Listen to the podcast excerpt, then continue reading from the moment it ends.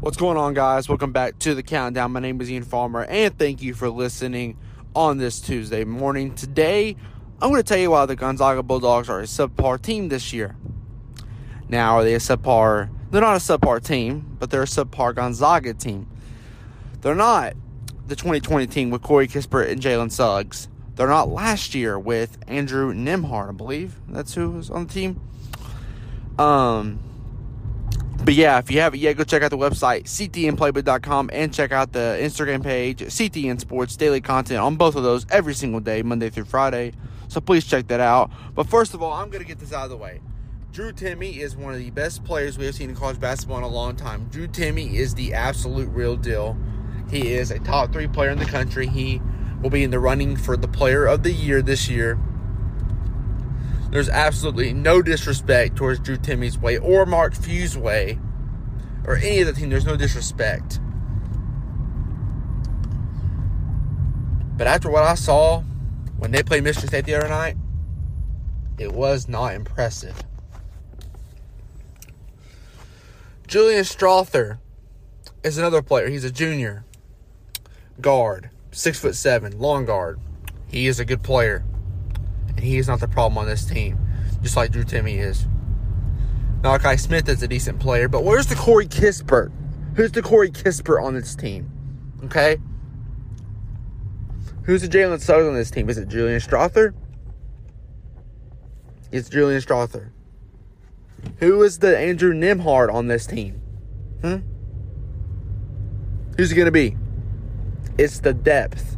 Mark Few is still there. Okay? Timme is still there. Strawther is still there.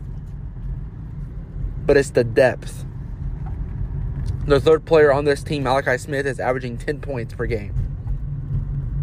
While that is good, it is not Gonzaga's standard.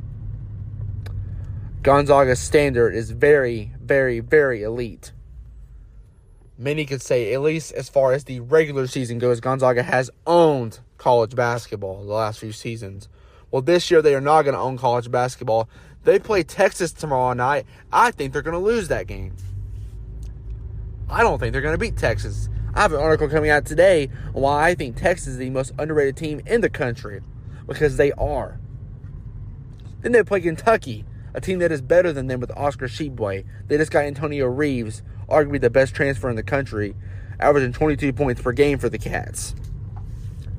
And they have um, one of the best four generals in the country, Sahvir Wheeler, and one of the best shooters, C.J. Frazier, just all around an elite team. So there's two losses for Gonzaga, in my opinion. I don't think there's any way Gonzaga beats Kentucky. I think they could have a chance against Texas, of course. I don't think they beat Kentucky. Then they play Baylor. They could win that game, but they could also very well lose that game. They also play Alabama, who could beat them as well believe is Alabama. I think Alabama is the team that beat them last year. I don't remember. And their conference is not great, but it's underrated. They have a tough San Francisco team and a tough St. Mary's team in that span. So the question is: Is Gonzaga going to be a one seed? Of course, they'll be a two or three seed. They have an easy schedule, and they're a good team. I'm not saying they're not a good team, but they're not as good as compared to what they usually are. And nobody would argue that. I don't think. I don't think anybody would argue that. Gonzaga is not as good as they've been the last few, few years. While they're number two, I honestly don't know. Houston has Marcus Sasser and has blown out teams. I think Houston would kind of destroy Michigan State. I think Kentucky is going to beat Michigan State tonight by double digits. And I'm not disrespecting Michigan State either.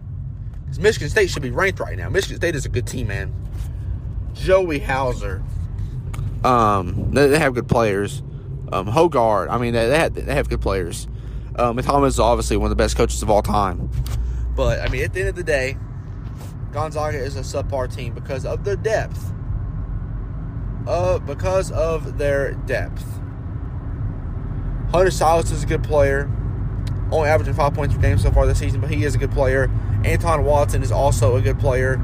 So they do have some form of depth, but I think past about five players the, the, they're not elite like they've been the last few years. I mean, they've had Anton Watson's come off the bench. He's been like the eighth man before. Now he's going to be starting. Maybe some players will step up. Maybe the starting five will be so good they don't they don't even need depth. I don't know, but as of right now, Gonzaga does not have have the depth to win the national title. But guys, thank you for listening to the short pod today. I appreciate you guys listening in every single day. Like I said, if you haven't yet, go check out the website ctnplaybook.com and check out the Instagram page CTN Sports. I love each and every one of you, and I will see you all in the next one. Peace.